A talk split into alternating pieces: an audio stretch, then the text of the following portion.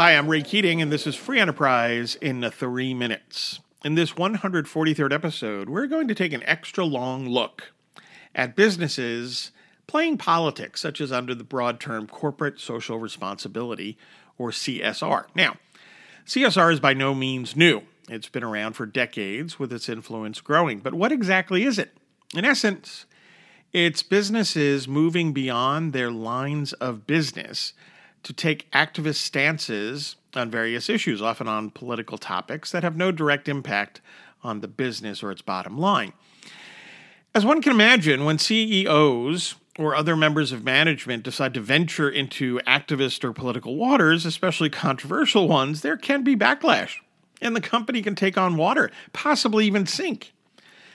So, what does economics tell us? For insights, we turn to the late Nobel Prize winning economist Milton Friedman and a famous essay titled The Social Responsibility of Business is to Increase Its Profits that he wrote for the New York Times Magazine, get this, back in September 1970.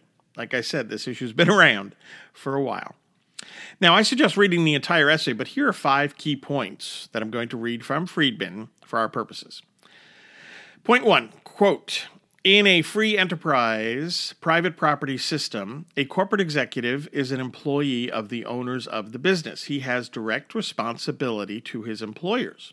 That responsibility is to conduct the business in accordance with their desires, which generally will be to make as much money as possible while conforming to their basic rules of the society, both those embodied in law and those embodied in ethical custom. Close quote. Okay, point two from Friedman. Of course, the corporate executive is also a person in his own right. As a person, he may have many other responsibilities that he recognizes or assumes voluntarily to his family, his conscience, his feelings of charity, his church, his clubs, his city, his country. He may feel impelled by these responsibilities to devote part of his income to causes he regards as worthy, to refuse to work for particular corporations, even to leave his job, for example, to join his country's armed forces. If we wish, we may refer to some of these responsibilities as social responsibilities. But in, in these respects, he is acting as a principal, not an agent. He is spending his own money or time or energy, not the money of his employers or the time or energy he has contracted to devote to their purposes. Close quote.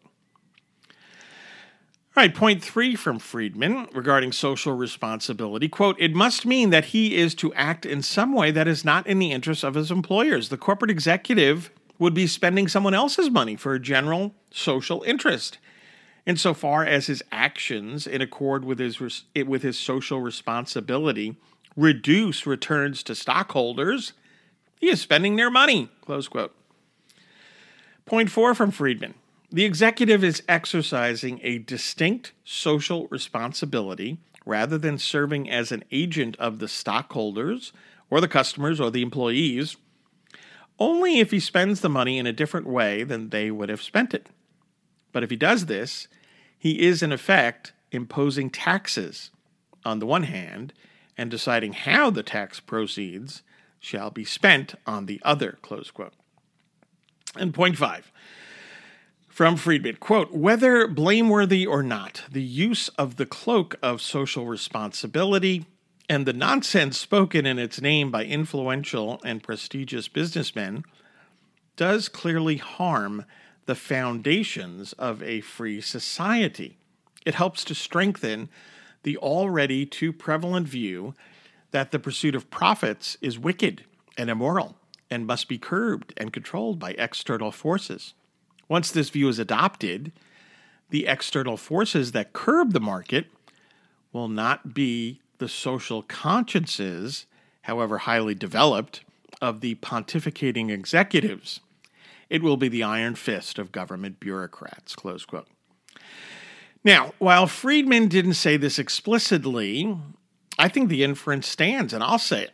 CEOs using shareholder resources for endeavors that have nothing to do with the company's business is not about freedom. Rather, it's theft.